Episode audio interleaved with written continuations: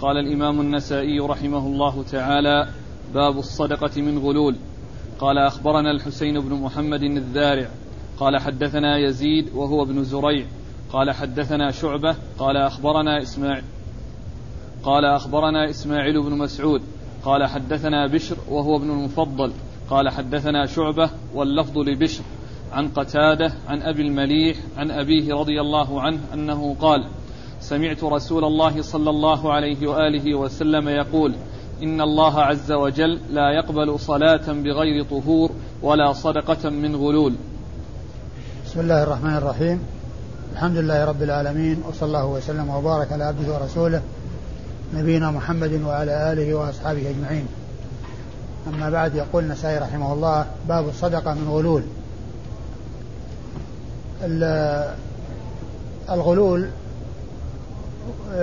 يطلق على ما يغل من الغنيمة وما يؤخذ من الغنيمة. يعني قبل قسمتها من بعض الناس الذين يكونون في الجهاد ويطلق على ما هو أعم من ذلك وهو الخيانة. وقد جاء في الحديث ما يدل على العموم يعني في عدم القبول للصدقة الغير الطيبة غير هذا الحديث الذي فيه التنصيص على الغلول. وهو ما جاء عن أبي هريرة في صحيح مسلم إن الله طيب لا يقبل إلا طيبا إن الله طيب لا يقبل إلا طيبا فهذا عام. يعني إن الصدقة تكون من مال حلال وتكون من مال طيب. وإذا كانت من مال حرام فهي لا يقبلها الله عز وجل لأن أخذ الإنسان لها من الحرام يؤاخذ عليه الإنسان ويعاقب عليه الإنسان وإخراجها تصدقا لا يقبله الله عز وجل لأنها خبيثة وهي مال خبيث غير طيب والله تعالى طيب لا يقبل إلا طيبة. وقد أورد النسائي حديث أبي هريرة. حديث حديث من؟ أبو أبي المليح أبو الم... حديث حديث أسامة بن عمير. أسامة بن عمير والد أبي المليح وهو أن النبي عليه الصلاة والسلام قال لا يقبل الله صلاة بغير طهور ولا صدقة من غلول. أي أن الصلاة التي يؤديها الإنسان على غير وضوء وعلى غير طهارة فإنها غير مقبولة لأنه اختل شرط من شروطها بل هو أعظم شروطها وهو الطهارة. وكذلك قوله ولا صدقة من غلول لا يقبلها الله عز وجل لأنها مال حرام. ليس حلالا للإنسان دخوله عليه حرام وتصرفه فيه لا ينفعه عند الله عز وجل. تصرفه فيه لا ينفعه عند الله عز وجل. لا يقبل لا لا يقبل الله صلاة من غير طهور بغير طهور ولا صدقة من غلول. وقد عرفنا أن الحديث الذي جاء عن أبي هريرة يشمل الغلول وغيره والغلول إذا فسر بالخيانة وهي أعم من الغلول من الغنيمة فإنه يشمل الغلول من الغنيمة وغيرها مما هو خيانة. وأما إسناد الحديث فيقول النسائي أخبرنا الحسين بن محمد الذارع. أخبرنا الحسين بن محمد الذارع وهو ثقة. وهو صدوق. وهو صدوق أخرج له. الترمذي والنسائي. وهو صدوق أخرج له الترمذي والنسائي. عن يزيد وهو ابن زريع. عن يزيد وهو ابن زريع وهو ثقة أخرج له أصحاب الكتب الستة. وكلمة هو بن زريع هذه التي زادها النسائي أو من دون النسائي لأن تلميذه الحسين بن حور آه الحسين بن محمد الزارع. اللي قبله نعم. أي الحسين بن محمد الزارع لا يحتاج إلى أن يقول هو ابن فلان بل يسميه وينسبه كما يريد. ولكن التلميذ إذا ذكر لفظا معينا فإن من وراءه يلتزم بهذا التعيين وبهذا التحديد وإذا أراد أن يأتي بما يوضح المراد فإنه يأتي بكلمة هو أو بكلمة يعني التي تدل على أنها ممن دون التلميذ من أجل تبيين هذا المهمل الذي لم ينسبه التلميذ. وهو ثقة أخرج حديث أصحاب الكتب الستة يزيد بن زريع. عن شعبة. عن شعبة بن الحجاج الواسطي ثم البصري وهو ثقة ثبت وصف بأنه أمير المؤمنين في الحديث وهي من أعلى صيغ التعديل وأرفعها وحديثه أخرجه أصحاب الكتب الستة. ثم قال أخبرنا إسماعيل بن مسعود. ثم قال قال أخبرنا إسماعيل بن مسعود. آه هذا إسناد آخر للنسائي لكن ما فيه التحويل ما فيه حاء التحويل كالعادة والمتبع فهي غير موجودة. و آه، قال هذه الذي قالها من دون النسائي الذي قالها من دون النسائي لأن قال مثل كلمة يعني فيما يتعلق بالتوضيح يعني ابن فلان أي أن قائل أن قائل كلمة قال هو من دون النسائي وفاعل كلمة قال هو النسائي. فاعلها الذي قال حدثنا إسماعيل بن مسعود هو النسائي الذي فعل ذلك. لكن الذي قال كلمة قال هو من دون النسائي. هو من دون النسائي. وقد جاءت هذا الإسناد بدون التحويل. لكن واضح إسماعيل بن مسعود من مشايخه. والإسناد يلتقي عند شعبة. يلتقي عند شعبة. أيوه. وإسماعيل إسماعيل مسعود ثقة أخرج حديثه النسائي وحده. يروي عن بشر وهو ابن المفضل. وهو ثقة أخرج له أصحاب الكتب الستة. عن عن شعبة. عن شعبة وهو ملتقى الإسنادين. وهو ملتقى الإسنادين. أيوة. قال واللفظ لبشر. قال واللفظ لبشر أي أنه للطريق الثانية وليس للطريق الأولى. للطريق الثانية التي شيخ شيخه فيها هو بشر بن المفضل. فاللفظ لابن المفضل الذي تلقاه عنه تلميذه إسماعيل ابن مسعود. أيوة. عن قتادة. عن قتادة بن دعامة السدوسي. قتادة بن دعامة السدوسي البصري وهو ثقة أخرج حديثه أصحاب الكتب الستة. عن أبي المليح. عن أبي المليح وهو ابن أسامة بن عمير واختلف في اسمه على أقوال وهو مشهور بكنيته أبو المليح وهو ثقة أخرج حديثه أصحاب الكتب الستة. عن أبيه؟ عن أبيه وهو أسامة آه، أسامة بن عمير وهو صحابي آه، له حديث واحد هو هذا؟ نعم ذكر هو هذا. هو هذا اللي له حديث؟ أظن. أظن في الترجمة قال في التقريب قال له حديث. حديث لا لا وسيأتي أو أن تفرد عنه ابنه أبو المليح. تفرد عنه ابنه أبو المليح. يعني ما تفرد ولده عنه. أيوة. أيوة بس ما فيه ولده كذا لا. يعني إذا آه، أسامة بن عمير الذي هو والد أبي المليح تفرد بالرواية عنه آه، ابنه أبو المليح. وحديثه؟ وحديثه أخرجه أصحاب السنن. البخاري؟ أخرجه أصحاب السنن. بس؟ بس. ما مع البخاري شيء؟ لا. وقد أخرج حديثه أصحاب السنن الأربعة. قال أخبرنا قتيبة قال حدثنا الليث عن سعيد بن أبي سعيد عن سعيد بن يسار أنه سمع أبا هريرة رضي الله عنه يقول قال رسول الله صلى الله عليه وآله وسلم ما تصدق أحد بصدقة من طيب ولا يقبل الله عز وجل إلا الطيب إلا أخذها الرحمن عز وجل بيمينه وإن كانت تمرة فتربو في كف الرحمن حتى تكون أعظم من الجبل كما يربي أحدكم فلوه أو فصيلة.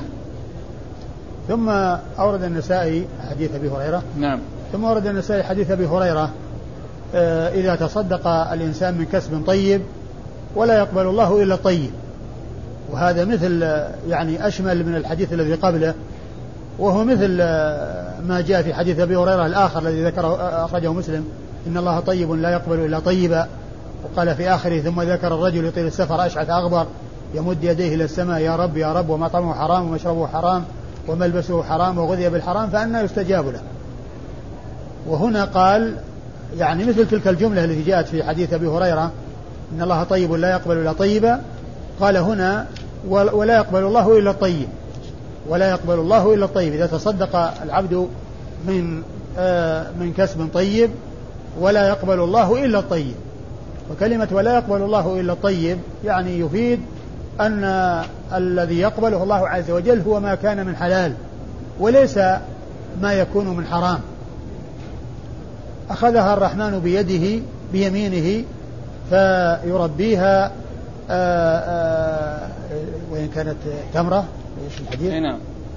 أخذها الرحمن إلا أخذها الرحمن عز وجل بيمينه وإن كانت تمرة. إلا أخذها الرحمن بيمينه وإن كانت تمرة يعني وإن كانت شيئا قليل. وإن كان شيئا قليلا له تمرة واحدة آه فيربيها. فتربو في كف الرحمن. فتربو في كف الرحمن كما حتى تكون أعظم من الجبل. فتربو في كف الرحمن حتى تكون أعظم من الجبل. يعني هذه الذي آه بهذا الحجم وبهذه الصورة التي هي تمرة واحدة تعظم وتكبر عند الله عز وجل حتى تكون مثل الجبل حتى تكون مثل الجبل.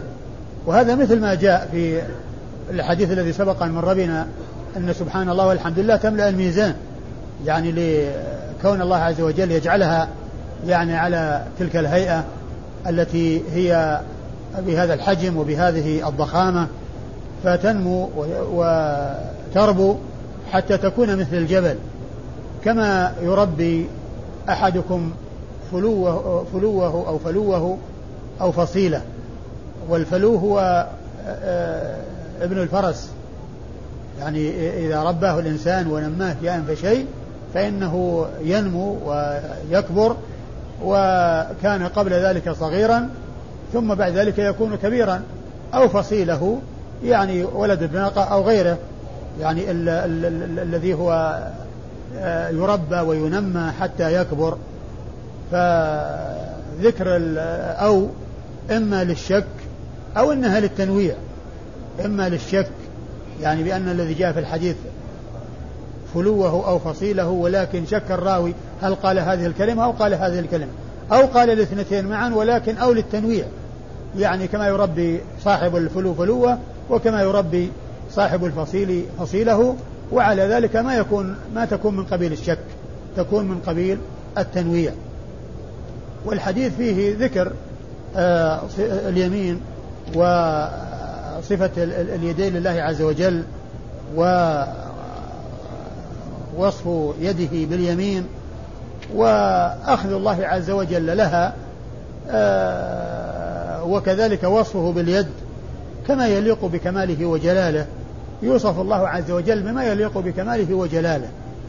ولكن لا يكيف ويبحث عن الكيفية وعن الكنه وإنما يثبت المعنى ويفوض الكنه والكيفية إلى الله سبحانه وتعالى. فيد الله عز وجل كنهها لا يعلمها إلا هو وأخذها لا يعلم كنهه وكيفيته إلا هو سبحانه وتعالى. ولا يلزم آه، أو ينقدح في الذهن تشبيه أو تمثيل وأن ما يضاف إلى الله عز وجل آه، مما جاء في الأحاديث يتصور أن يكون مشابها للخلق لأنه لا يعقل إلا ما يشاهده الناس ليس الأمر كذلك. بل ما يضاف إلى الباري يليق به سبحانه وتعالى ولا يشبهه شيء من خلقه وما يضاف إلى المخلوقين يليق بهم. ولا يشبه تشبه صفات الخالق المخلوق ولا صفات المخلوق للخالق بل الأمر كما قال الله عز وجل ليس كمثله شيء وهو السميع البصير ليس كمثله شيء. وهو السميع البصير. فأثبت السمع والبصر ونفى المشابهة. أثبت السمع والبصر ونفى المشابهة. لكن معنى السمع معلوم ومعنى البصر معلوم. والكيفية التي عليها سمع الله وبصره هي التي لا يعلمها الناس. ولهذا قال الإمام مالك بن أنس في الاستواء الاستواء معلوم والكيف مجهول. الاستواء معلوم لأن الناس خوطبوا بكلام يفهمونه. ولكن الكيفية التي هو عليها لا يعلمها إلا الله عز وجل. الاستواء معناه الارتفاع والعلو. استوى على العرش ارتفع عليه وعلى عليه. لكن كيف استوى؟ هذا هو الذي يمسك عنه السلف فيفوضون بالكيف ولا يفوضون في المعنى لأنهم خوطبوا بكلام يفهمون معناه. وأما قضية التفويض بالمعنى فهذه طريقة آه، المبتدعة الذين يطلق عليهم المؤولة المفوضة وأنهم السلف. فالسلف سلف الأمة الصحابة ومن تبعهم ليسوا مفوضة في الألفاظ في المعاني ولكنهم مفوضة بالكيفية. مفوضة بالكيفية لا بالمعاني. على حد قول الإمام مالك الاستواء معلوم والكيف مجهول. الاستواء معلوم والكيف مجهول والإيمان به واجب والسؤال عنه بدعة. يعني سؤال عن الكيفية لأنه قال كيف استوى؟ السائل الذي سأله قال كيف استوى؟ ما ما قال ما معنى استوى؟ وإلا كان يبين أنه الارتفاع والعلو لكن هو يسأل عن الكيفية فقال الاستواء معلوم والكيف مجهول. ف فقضية الكيفية لا يبحث عنها ولا عن كنهها ولا يتصور أن ما يضاف إلى الله عز وجل يكون مشابها لما يضاف إليه سبحانه وتعالى. لأن الله تعالى أثبت السمع والبصر ونفى المشابهة. ومذهب أهل السنة والجماعة وسط بين المشبهة والمعطلة لأن المشبهة عندهم إثبات وعندهم تشبيه وأهل أهل التعطيل عندهم تنزيه وتعطيل وأهل السنة والجماعة عندهم إثبات وتنزيه إثبات وتنزيه لأن المعطلة آه، عندهم تنزيه وتعطيل وأهل السنة يثبتون التنزيه ويتركون التعطيل. والمشبهة عندهم إثبات وتشبيه وأهل السنة يأخذون بالإثبات ويتركون التشبيه فعندهم إثبات مع تنزيه فكونهم مثبتة خالفوا المعطلة لأن المعطلة ما يثبتون و ومع الإثبات كونهم منزهة خالفوا المعطلة خالفوا المشبهة الذين يثبتون ويشبهون. لأن عندهم أهل السنة إثبات مع تنزيه وليس إثباتا مع تشبيه. فكونهم مثبتة خالفوا المعطلة. كونهم مثبتة خالفوا المعطلة. وكونهم مع كونهم مثبتة منزهة خالفوا المثبتة المشبهة. فصار أهل السنة والجماعة وسطا بين التعطيل والتشبيه. عندهم إثبات مع تنزيه. كونهم أثبتوا فارقوا المعطلة للذين ما أثبتوا. وكونهم نزهوا مع الإثبات خالفوا المشبهة الذين أثبتوا على أثبتوا على وفق التشبيه.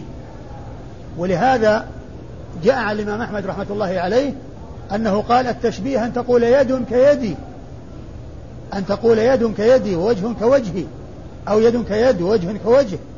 وأما أن تثبت الصفة على ما يليق بالله فهذا ليس تشبيه. هذا ليس تشبيه. ولهذا كان المعطلة يعني المعطلة يؤول أمرهم إلى أن ينفوا المعبود ولا يكون له وجود لأنه لا يعقل وجود ذات مجردة من الصفات. لا يعقل أن يوجد ذات مجردة عن الصفات. ولهذا آه، آه، المشبهة أو المعطلة يصفون المثبتة بأنهم مشبهة لأن الإثبات عندهم لا يتصور إلا مع التشبيه.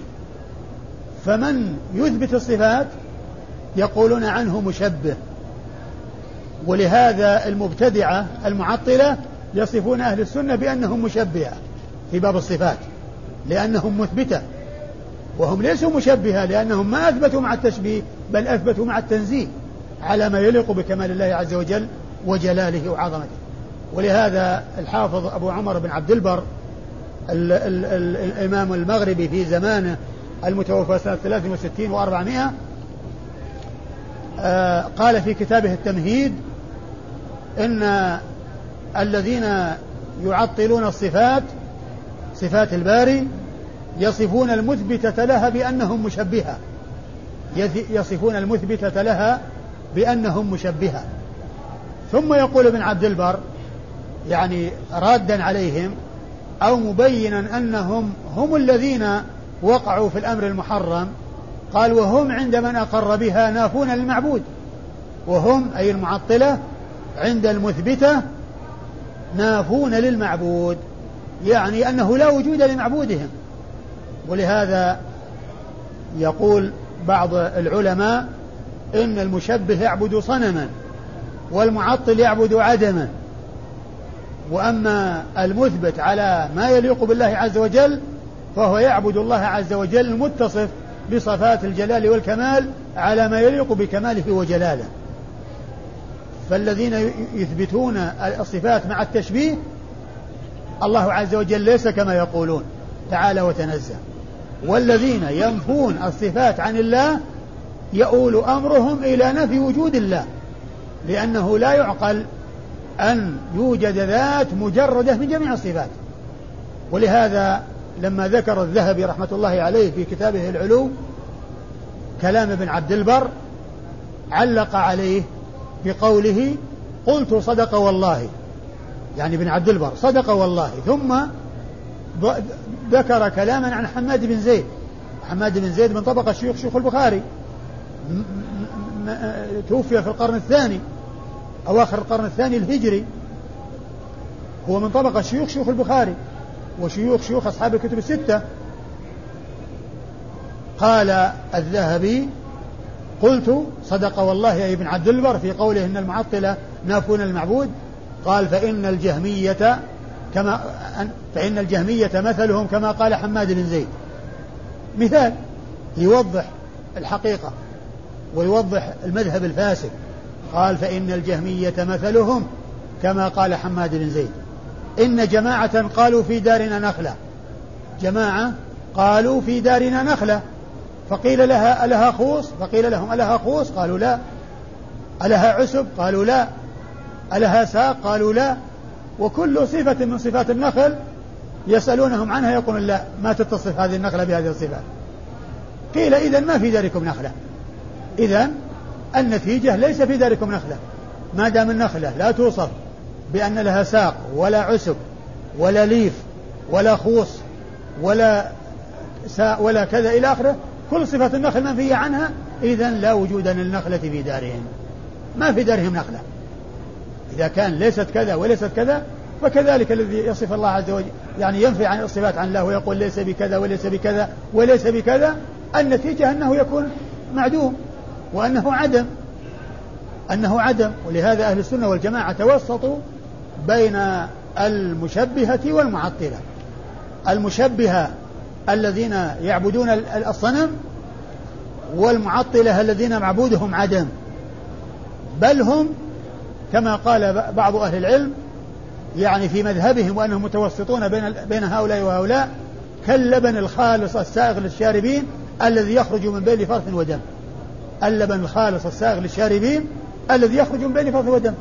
لأن المشبهة عندهم إثبات وتشبيه والإثبات حق والتشبيه باطل. وأهل السنة عندهم الإثبات بدون التشبيه والإثبات حق والتشبيه باطل. والمعطلة عندهم تنزيه وعندهم تعطيل. والتنزيه حق والتعطيل باطل. فجمع أهل السنة بين الحسنيين التي هي الإثبات مع التنزيه وتخلوا من الإساءتين التي هي التعطيل والتمثيل والتشبيه الإساءتين. إساءة المعطلة في التعطيل وإساءة المشبهة بالتشبيه. فصار أهل السنة والجماعة وسطا بين هؤلاء وهؤلاء أثبتوا مع التنزيه فليسوا معطلة وليسوا مشبهة. آه من المعلوم أنه لا يجوز للإنسان أن يفكر يعني في الكيفية وأنه يعني يأتي في ذهنه أنه لابد أن تكون الكيفية على ما هو مشاهد بالنسبة للمخلوقين. فالله تعالى أعظم وأجل من أن يشابهه أحد من خلقه. ثم من المعلوم أنه لا يلزم يعني أن يكون هناك يعني آه، تصور المشابهة وأن الإنسان يعني آه، لا يعقل إلا آه، لو أثبتنا لله ليد الله عز وجل وأنه يأخذ بها الصدقة وأنه يعني يكون كما هو مشاهد ومعاين بالنسبة للمخلوقين لا ما يضاف إلى الله عز وجل كما يليقه ولهذا لا يلزم أن يقال الله عز وجل هو الكبير المتعال والسماوات والأراضين في قبضته كالخردلة في كف أحد من واحد منا كما يقول ابن عباس. السماوات والأراضين كالخردلة كلها ليست بشيء أمام عظمة الله. فإذا كان الأمر كذلك فكل شيء في قبضته وكل شيء في يده سبحانه وتعالى. و ويشبه ذلك ما جاء في قوله الحديث الآخر قلوب العباد بين أصبعين من أصابع الرحمن.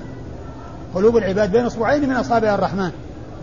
يعني لا يلزم أن تكون فيه فيه آه، آه، فيه حلول وأن الله تعالى يعني حال في المخلوقات وأن قلوب العباد السماوات والأرضين كلها كلها في قبضته كالخردلة فلا يلزم أن يكون هناك يعني حلول واختلاط. كما قال الله عز وجل السحاب المسخر بين السماء والأرض. السحاب المسخر بين السماء والأرض يعني هو موجود قيل بين السماوات والأرض لكن لا يلزم أن يكون يعني آه، فيه اختلاط وأنه مخالط لها لأنه بينها. فكذلك قلوب العباد بين أصبعين من أصابع الرحمن. ما يلزم أن يكون هناك يعني اختلاط أو يكون هناك مماسة أو يكون هناك يعني كذا بل الأمر كما يليق بالله سبحانه وتعالى. الحاصل أن هذه الأحاديث لا يجوز الإنسان أن يعمل فكره فيها وأن يبحث عن كيفية أو يفكر عن كيفية بل عليه أن يسلك طريقة السلف الذين يثبتون لله عز وجل ما أثبت لنفسه وأثبته له رسوله على وجه يليق بكماله وجلاله دون تفكير في تأويل أو تعطيل أو تشبيه أو تمثيل بل على حد قول الله عز وجل ليس كمثله شيء وهو السميع البصير. نعم إسناد. قال أخبرنا قتيبة. أخبرنا قتيبة هو بن سعيد بن جميل بن طريف البغلاني ثقة ثبت أخرج له أصحاب كتب الستة. عن الليث. عن الليث وهو بن سعد المصري ثقة فقيه إمام مشهور أخرج حديثه أصحاب الكتب الستة. عن سعيد بن أبي سعيد.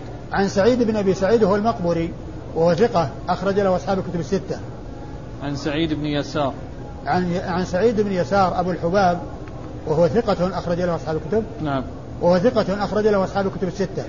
عن أبي هريرة. عن أبي هريرة عبد الرحمن بن صخر الدوسي صاحب رسول الله صلى الله عليه وسلم وأكثر أصحابه حديثا عن الإطلاق رضي الله تعالى عنه وعن الصحابة أجمعين. قال جهد المقل. قال أخبرنا عبد الوهاب بن عبد الحكم عن حج جهد. جهد؟ والله نعم. قال جهد المقل.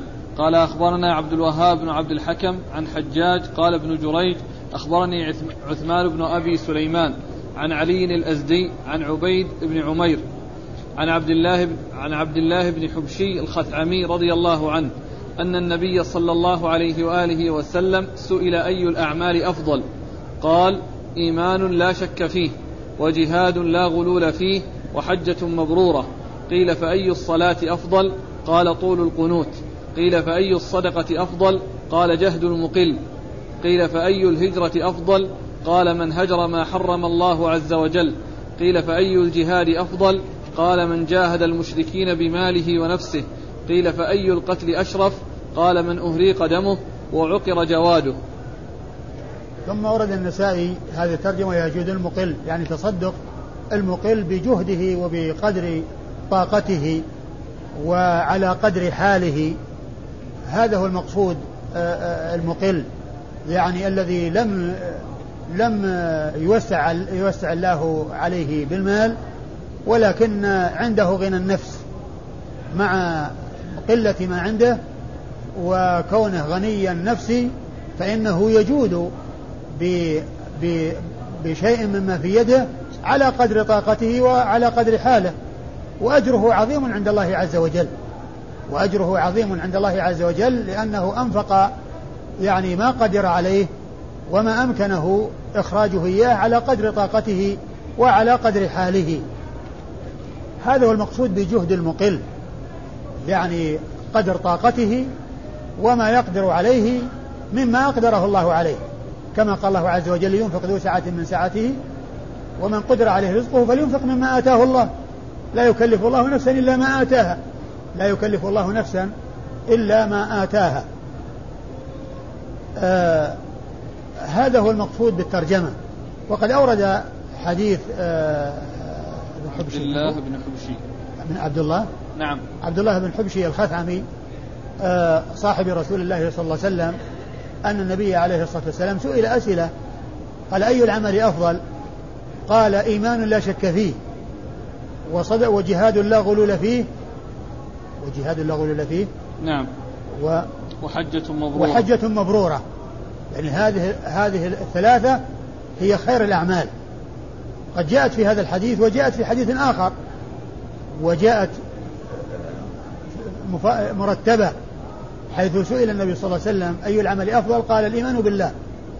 قال ثم ماذا؟ قال الجهاد في سبيل الله. قال ثم ماذا؟ قال حج مبرور. فهذه الأمور الثلاثة التي جاءت يعني في هذا الحديث جاءت أيضا مرتبة بثم وبعضها وراء بعض وأولها الإيمان بالله عز وجل ثم الجهاد في سبيل الله ثم حج مبرور. فهذه الأمور الثلاثة جاءت في حديث آخر. ومرتبة بثم على أن كل واحد أفضل من الذي يليه وخير من الذي يليه. فهذا هو خير العمل وأفضل العمل الإيمان الذي هو الأساس. وبعد ذلك الجهاد في سبيل الله الذي هو آه، الدعوة إلى الله عز وجل والعمل على إخراج الناس من الظلمات إلى النور وإدخالهم في هذا الدين الحنيف الذي بعث الله به رسوله الكريم محمدا صلوات الله وسلامه وبركاته عليه. ثم الحج المبرور الذي قال فيه الرسول صلى الله عليه وسلم لما يعني آه، قالت آه، إحدى أمهات المؤمنين نرى العمل أفضل الجهاد أفلا نجاهد؟ قال لكن آه، حج مبرور أو لكن جهاد لا قتال فيه الحج المبرور. وهذا جوابه عليه الصلاة والسلام عن خير العمل. أو حب العمل إلى الله؟ أي الأعمال أفضل؟ أي الأعمال أفضل؟ نعم. ثم؟ قيل فأي الصلاة أفضل؟ قال, قال طول أيوة. قال طول القنوت. قيل أي الصلاة أفضل؟ قال طول القنوت. والقنوت هو القيام. يعني كل إنسان يعني يطيل القيام. وهذا يعني يكون يعني في الصلاة الخاصة للإنسان مثل صلاة الليل. يعني يطيل القنوت اللي هو القيام ويطيل القراءة. والرسول صلى الله عليه وسلم كما جاء في الحديث الذي فيه أنه قرأ البقرة ثم النساء ثم آل عمران يعني ثلاث سور تبلغ خمسة أجزاء وأتى بها في ركعة واحدة فهذا هو طول القنوت. لكن هذا يكون فيما إذا كان الإنسان يصلي لنفسه. أما الذي يصلي بالناس ويؤم الناس فهذا آه، يتوسط. ولهذا لما يعني بلغ الرسول صلى الله عليه وسلم ما حصل لذلك الرجل الذي جاء ويعني جعل أو عقل بعيره أو يعني يعني دوابه عند المسجد ثم دخل وأطال معاذ الصلاة وهم أن يتركه. قال آه، الرسول صلى الله عليه وسلم يعني أفتان أنت يا معاذ؟ إذا أما أحدكم الناس فليخفف فإن فيهم الكبير والضعيف وذا الحاجة وإذا صلى لنفسه فليطول ما شاء. وإذا صلى لنفسه فليطول ما شاء. وطول القنوت الذي هو القيام مشروع لكن في كون الإنسان يصلي وحده أو يصلي يعني صلاة الليل. أيوه. قيل فأي الصدقة أفضل؟ قيل فأي الصدقة أفضل؟ قال جهد المقل. وهذا هو محل الشاهد من إيراد الحديث الطويل لهذه الترجمة جهد المقل. يعني صدقته على قدر طاقته لأن عنده المال قليل ولكن عنده غنى النفس. فتجده يجود يعني بما عنده أو بشيء مما عنده مما عنده مما عنده آه يرجو آه ثواب الله عز وجل لأنه وإن لم يكن عنده غنى اليد فعنده غنى النفس. لم يكن عنده الغنى الظاهري فعنده الغنى الباطني الذي هو غنى القلب وغنى وغنى النفس. والغنى في الحقيقة هو غنى النفس لأن اليد تابعة للقلب.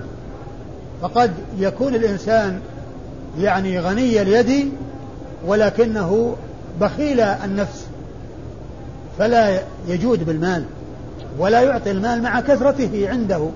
ومن الناس من يكون غني القلب قليل ذات اليد وإذا أعطي الشيء القليل أو ملك الشيء القليل فإنه لا يبخل به أو بشيء منه. فهذا هو جهد المقل لأنه آه، أنفق مع حاجته ومع كونه ليس عنده ما يكفيه. أيوة. قيل فأي الهجرة أفضل؟ أيوة قال من هجر ما حرم الله عز وجل. قيل فأي الهجرة أفضل؟ قال ما من هجر ما حرم الله عز وجل. هذه الهجرة التي كون الإنسان يهجر المحرمات ويترك المحرمات يصبر عن المعاصي وإن كانت شاق وإن كانت يعني سهلة على النفوس وتميل إليها النفوس لأن العاقبة وخيمة كما قال عليه الصلاة والسلام حفت الجنة بالمكاره وحفت النار بالشهوات. فهو يصبر عن المعاصي لأن عواقبها وخيمة لأنها مردية يعني آه لذة عاجلة تورث حسرة وندامة يوم القيامة. فالهجرة الأفضل هي هجرة من هجر ما نهى الله ورسوله عنه. وهذا الجواب يعني آه، الاشتقاق من قبيل الجناس لأنه يتعلق يتعلق بالهجرة والهجر. يعني أن السؤال عنه الهجرة والجواب بالهجر. وهذا مثل الحديث المسلم من سلم المسلمون من لسانه ويده والمهاجر من هجر ما نهى الله ورسوله عنه. المسلم من سلم المسلمون من لسانه ويده. والمهاجر من هجر ما نهى الله ورسوله عنه. فال يعني هذا مأخوذ أو باشتقاق يعني من آه، شيء من شيء. لأنه سئل عن هجرة فقال من هجر. وقال في ذاك الحديث المسلم من من سلم المسلمون من لسانه ويده والمهاجر من هجر ما نهى الله ورسوله عنه. وهذه الهجرة الحقيقية التي هي هجرة المعاصي وترك المعاصي وترك معصية الله ورسوله والعمل بما هو طاعة لله ولرسوله صلى الله عليه وسلم. أيوة. قيل فأي الجهاد أفضل؟ قال من جاهد المشركين بماله ونفسه. فقيل أي الجهاد أفضل؟ قال من جاهد المشركين بماله ونفسه يعني أنه جاد بنفسه وجاد بماله. يعني جاهد بالنفس والمال. جاهد بالنفس والمال. فهو بماله يجاهد وبنفسه يجاهد. يجاهد ببدنه ويجاهد بما أعطاه الله عز وجل من المال. فهو يجاهد في الاثنين. فهذا هو خير الجهاد لأنه بذل نفسه وماله.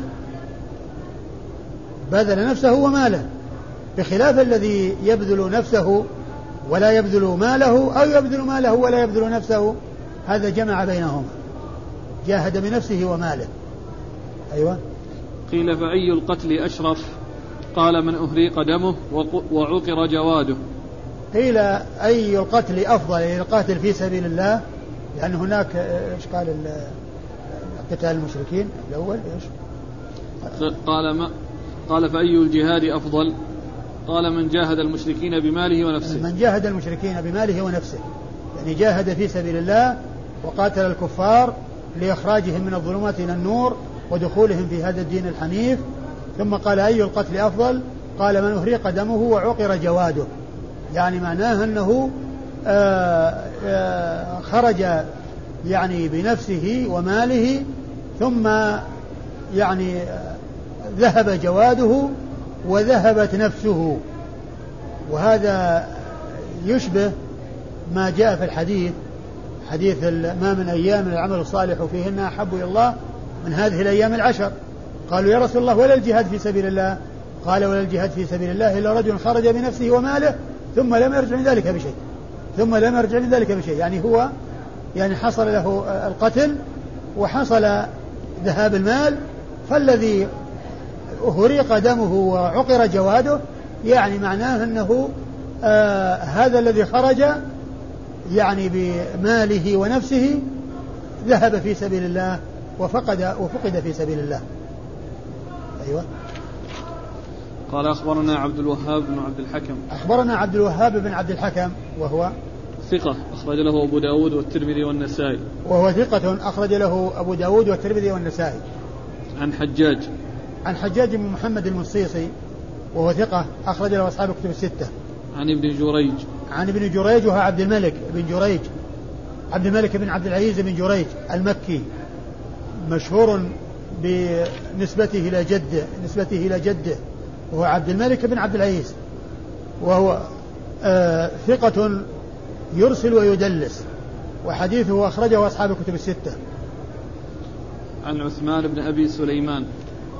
عن عثمان بن أبي سليمان وهو ثقة أخرج له البخاري تعليقا ومسلم وأبو داود والترمذي في الشمائل والنسائي وابن ماجه.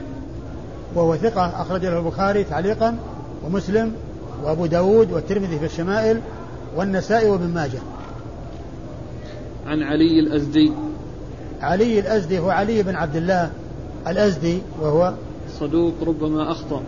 أيوة. أخرج له مسلم وأصحاب السنن. وهو صدوق ربما أخطأ أخرج له مسلم وأصحاب السنن الأربعة. عن عبيد بن عمير. عن عبيد بن عمير وهو ثقة أخرج له أصحاب الكتب الستة.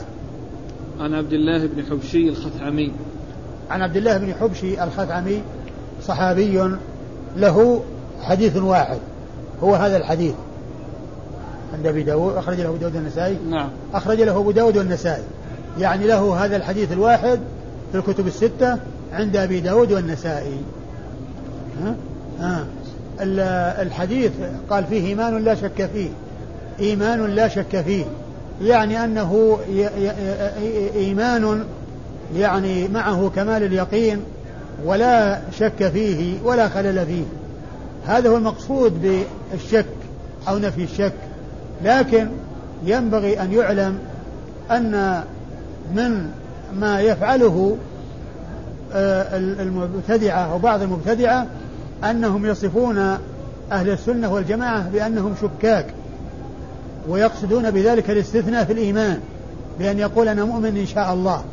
فيصفون من يقول بأن أنا مؤمن إن شاء الله وهي مشهورة عن السلف يقولون إنهم شكاك وهي لا تأتي للشك وإنما تأتي للبعد عن التزكية. لأن الإيمان هو كمال.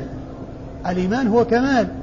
فالإنسان يعني يقول عندما يقول أنت مؤمن يقول أرجو أو يقول إن شاء الله. يعني ليس إن شاء الله يعني مقصود أنه شاك هل هو مؤمن أو غير مؤمن وإنما يعني آآ آآ آآ ابتعادا عن تزكية النفس وأنه يرجو أن يكون كذلك أي أنه عند من هو متصف بالكمال؟ لأن الإيمان أكمل من الإسلام. ولهذا جاء في القرآن الكريم قالت الأعراب آمنا قل لم تؤمنوا ولكن قلوا أسلمنا. ولكن لا ولكن قولوا أسلمنا. ولما يدخل الإيمان في قلوبكم. فالإيمان أكمل من الإسلام. وكذلك الحديث الذي في حديث سعد بن أبي وقاص الذي جاء النبي صلى الله عليه وسلم جماعة وفيهم رجل هو في رأي سعد بن أبي وقاص أنه خيرهم وأزكاهم. فأعطاهم ولم يعطه. فقال يا رسول الله أعطيت القوم وفيهم فلان وهو مؤمن. فالرسول قال أو مسلم. يعني يلقنه إلى أن يقول مسلم لأن المسلم هي الحد الأدنى. هي الحد الأدنى اللي ما في تزكية.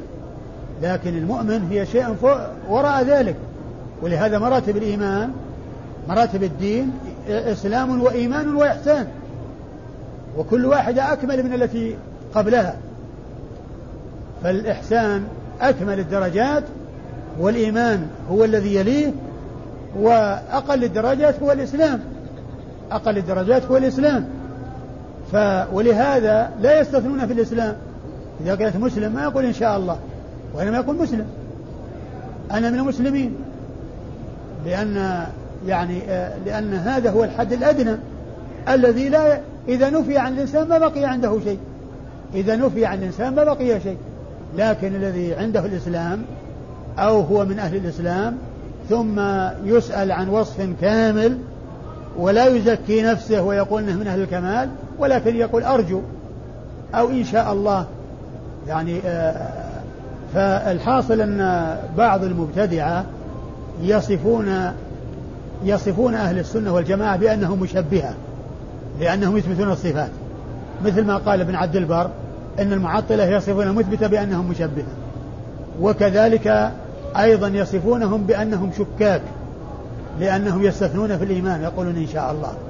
فإذا لا شك فيه المقصود به يعني الذي الذي هو يعني يقين إيمان مع يقين وصدق ويعني وليس المقصود من ذلك آه، ما يعني يضيفه بعض المبتدعة إلى السنة بأنهم شكاك في الإيمان لا يجزمون بإيمانهم بل يقول واحد منهم أنا مؤمن إن شاء الله.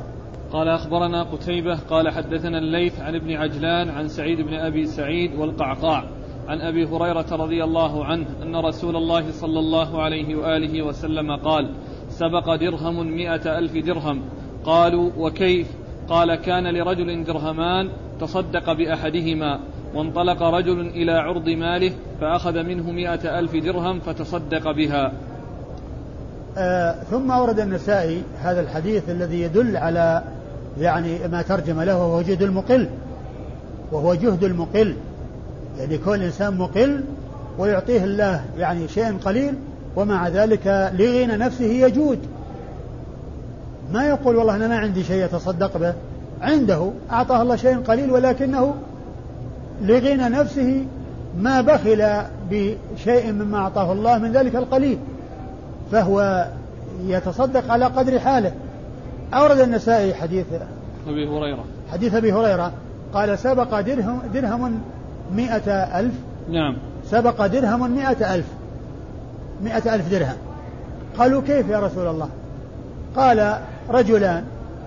رجل عنده درهمان فتصدق بواحد منهما. ورجل عمد إلى عرض ماله عنده الأموال الطائلة والمقادير الهائلة فجاء إلى الأكداس من الأموال ووضع يده في هذا وأخذ له مئة ألف من من ألوف الألوف والملايين. يعني فوقع هذا يعني أخرج شيئا قليل وعنده الشيء الكثير. وهذا أخرج نصف ماله. لأن كل ماله درهمين. فأخرج نصف ماله. وهذا أخرج جزءا يسيرا من ماله. جزءا يسيرا من ماله. لأن هذا أخرج يعني مئة ألف ولكن عنده الملايين اللي ما له حد.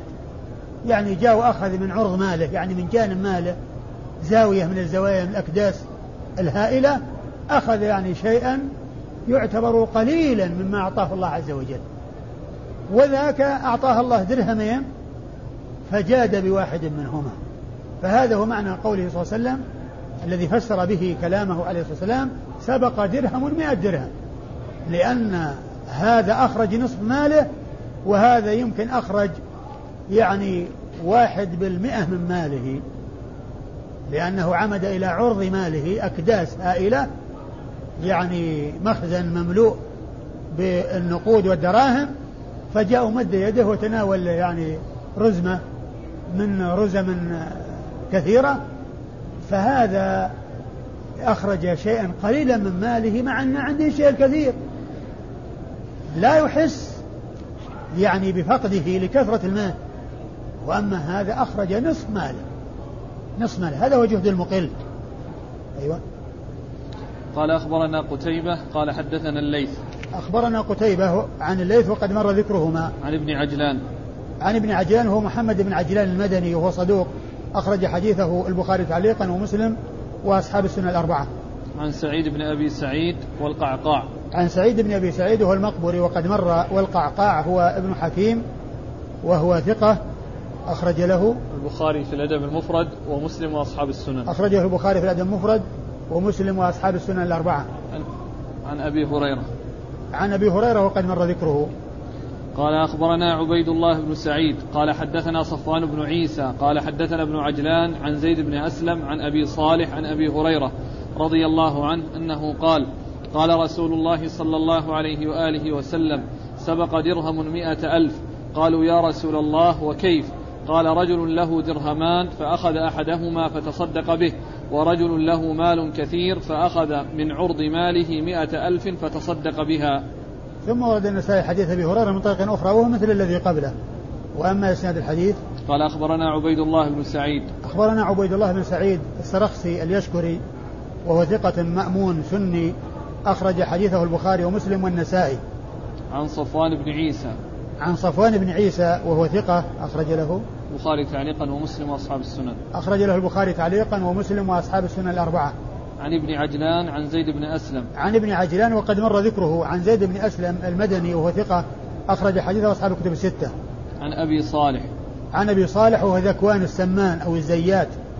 يعني اسمه ذكوان ولقبه الزيات والسمان. لأنه قيل له السمان لأنه كان يجلب السمن. ويقال قال الزيات لأنه يجلب الزيت.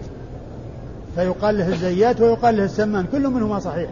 لا تنافي بينهما لأنه يبيع السمن ويبيع الزيت فقيل له الزيات وقيل له السمان.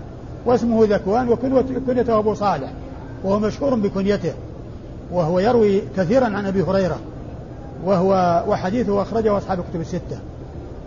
عن أبي هريرة قال أخبرنا الحسين بن حريث قال حدثنا الفضل بن موسى عن الحسين عن منصور عن شقيق عن أبي مسعود رضي الله عنه أنه قال كان رسول الله صلى الله عليه وآله وسلم يأمرنا بالصدقة فما يجد أحدنا شيئا يتصدق به حتى ينطلق إلى السوق فيحمل على ظهره فيجيء بالمد فيعطيه رسول الله صلى الله عليه وآله وسلم.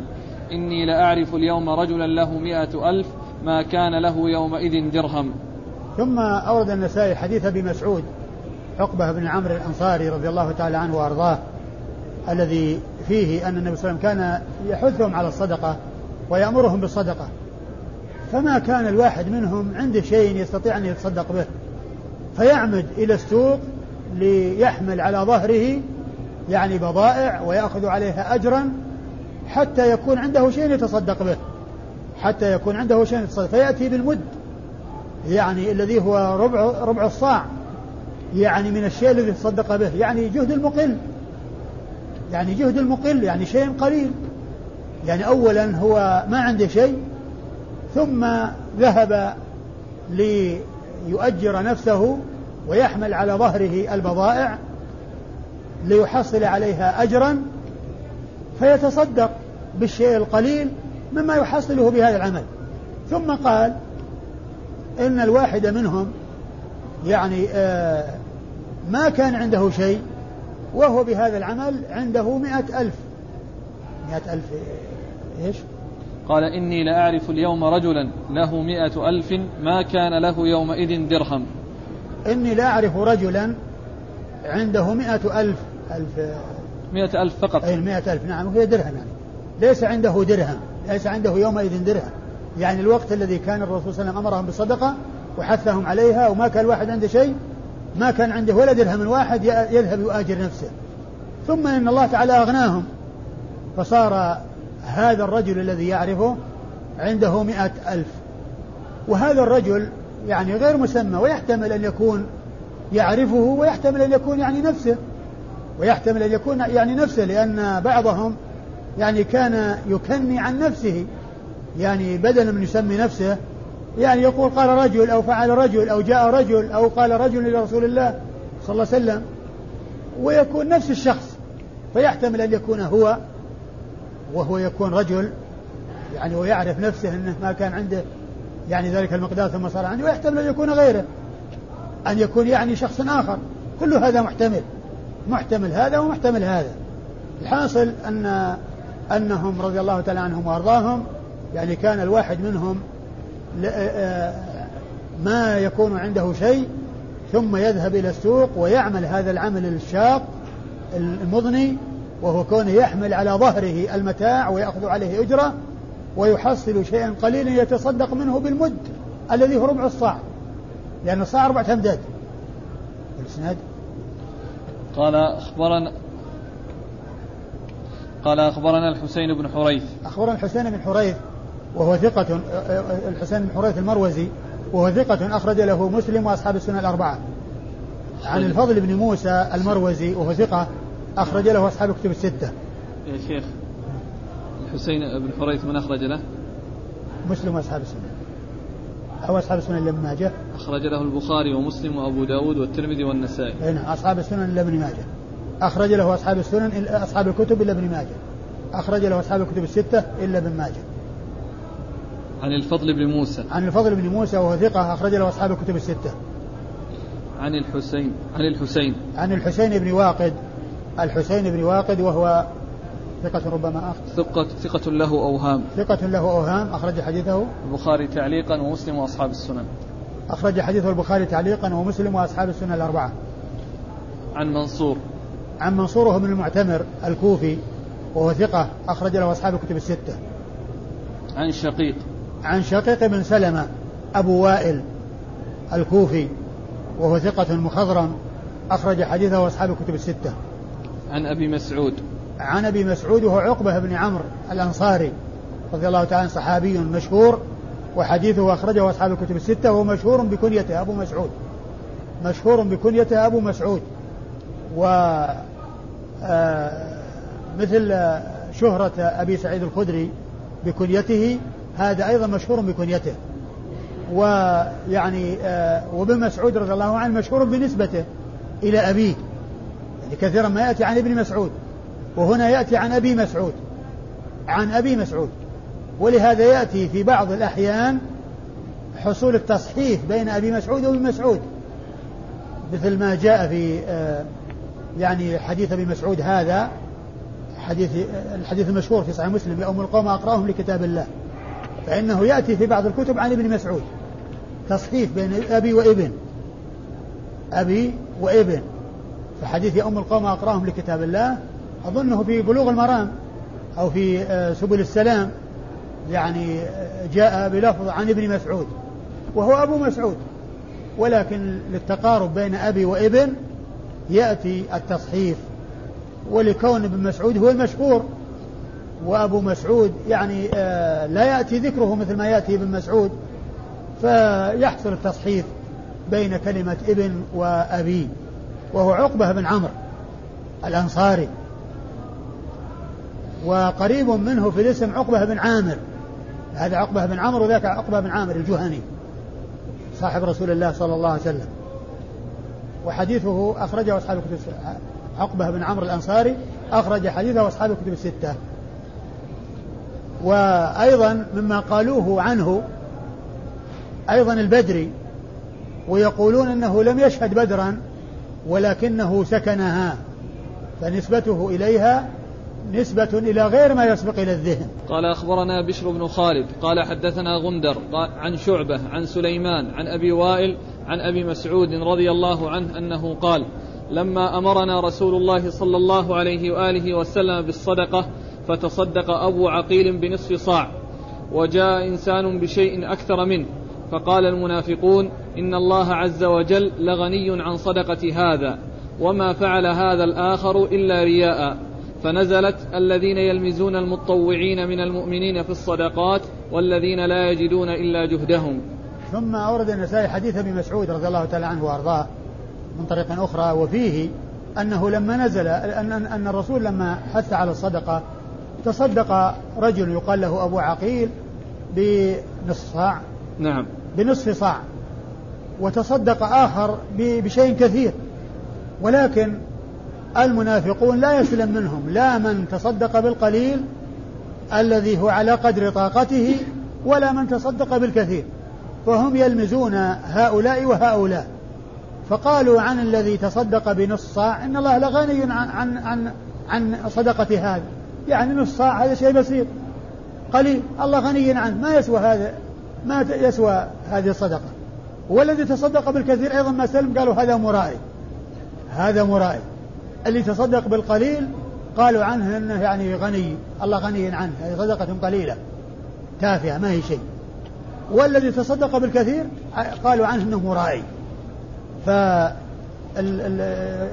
المقل هي يعني الحديث جاء من أجل أن هذا تصدق بنص صاع. يعني معناها الذي قدر عليه. وذاك تصدق بشيء كثير والمنافقون ما سلم منهم. لا الذي تصدق بالقليل الذي هو قدر جهده جهد المقل ولا الذي تصدق بالكثير. فقالوا عن الذي تصدق بالقليل أن صدقته تافهة والله غني عنها وقالوا عن الذي تصدق بالكثير إنه مرائي. فهم يلمزون المطوعين المؤمنين في الصدقات. نعم. قال أخبرنا بشر بن خالد. أخبرنا بشر بن خالد وهو ثقة. ثقة يغرب. أخرج له البخاري ومسلم وأبو داود والنسائي. أخرج له البخاري ومسلم وأبو داود والنسائي. عن غندر. عن غندر وهو محمد بن جعفر البصري. لقبه غندر. يأتي باسمه أحيانا محمد بن جعفر ويأتي بلقبه غندر. وألقاب المحدثين فائدتها ألا يظن الشخص الواحد شخصين. فيما لو جاء إنسان لو جاء في رواية عن محمد بن جعفر ثم جاءت رواية أخرى غندر فالذي ما يعرف أن محمد بن جعفر لقب غندر يظن أن هذا شخص وهذا شخص مع أن هذا هو هذا وهذا هو هذا إلا أن هذا اسمه وهذا لقبه. وهو ثقة أخرج حديثه أصحاب الكتب الستة. عن شعبة؟ عن شعبة وقد مر ذكره. عن سليمان. عن سليمان وهو الأعمش. سليمان بن مهران الكاهلي. وهو ثقة أخرج له أصحاب الكتب الستة. ويأتي باسمه كما هنا ويأتي بلقبه كثيرا. الأعمش. وفي الإسناد الأول منصور وفي الإسناد الثاني آه، آه، سليمان وهما يعني آه، وهما قرينان. نعم. عن أبي وائل. عن أبي وائل وهو شقيق الذي مر في الإسناد الذي قبل هذا. لأن هنا مر في الإسناد الأول شقيق بن سلمة وجاء في هذا الإسناد أبو وائل. فجاء هناك باسمه وجاء هنا بكنيته. ومعرفة كنى الكنى أيضا فائدتها ألا يظن الشخص الواحد شخصين. لأن من, من لا يعرف أن شقيق بن سلمة كنيته أبو وائل يظن أنه إذا جاء في إسناد أبو, أبو شقيق بن سلمة وجاء في إسناد آخر شقيق أن أبو وائل أن هذا شخص وهذا شخص. عن أبي مسعود. عن أبي مسعود وقد مر ذكره والله تعالى أعلم وصلى الله وسلم وبارك على عبده ورسوله نبينا محمد وعلى آله وأصحابه أجمعين.